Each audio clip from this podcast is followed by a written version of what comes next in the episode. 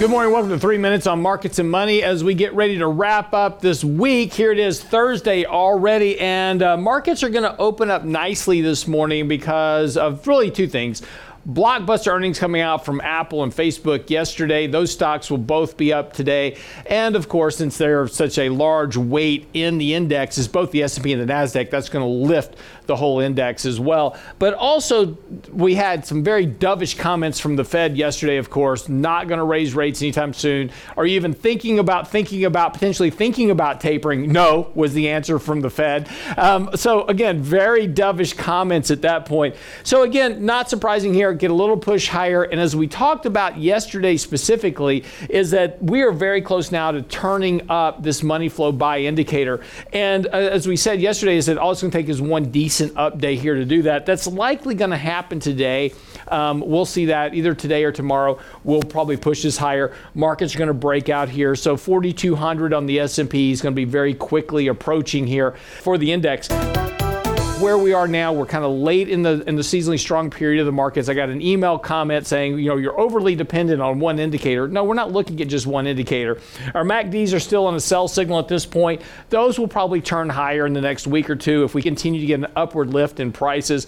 But it is important to note that markets are still very overbought on a short term basis, right? We didn't really correct that overbought condition, not just only on an overbought condition on a short term basis, it's also still very overbought on a longer term basis as well, on a monthly basis and on a weekly basis. We're you know still sitting at very high levels, of course. Uh, on the S&P, you know, in all these instances of being overbought. So again, what that suggests is, is that upside is somewhat limited in the near term.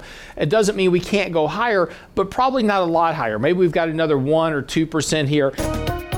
And as we continue to talk about what we're watching very carefully is this weekly buy indicator, which suggested the same thing, right? This weekly buy indicator said, hey, you know what? We're in a daily sell signal, but our weekly buy signals are still in place. I know, very confusing, but these, this, this dichotomy of signals suggested there was little downside to the markets. There was a lot of support. Money flow was strong. People were still putting money into stocks.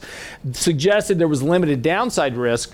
But now we're very late into this signal and suggest that probably in the next month or so, we'll probably finish whatever lift this is, and we're likely set up for a bigger correction sometime this summer. Now, that'll be after we get through earnings season. Earnings season's been okay. Uh, our companies have been meeting earnings, but guidance hasn't been great. Pinterest is a good example. Revenue growth slow. Um, revenue growth was great, but subscriber growth has been slowing. So we're seeing some dichotomies of what's happening within the markets. Companies aren't really being rewarded rewarded as much as you would expect for good earnings. A lot of that's already been priced in.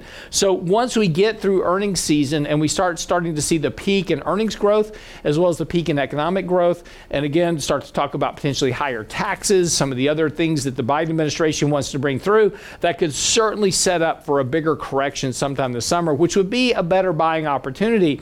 It would also reduce this big extension that we've got currently between the price of the market and longer term moving averages and those act like gravity. So eventually, at some point here, we're going to have a correction, as we regularly do, back towards this at least 50 week moving average. And as you see in history, we do get these corrections back to this average. And this deviation is one of the largest we've seen in the last 20, 30 years away from that moving average. So, again, lots of risk here to the downside. But in the short term, over the next two, three, four weeks, there's certainly upside in the markets. Not a lot to be concerned about here, but we'll keep you up to date as things begin to change. Don't worry about risk at the moment. That doesn't seem to be the bigger problem. That seems to be the risk that we have later on this summer. I'm your host, Lance Roberts, for three minutes on markets and money. We'll see you tomorrow.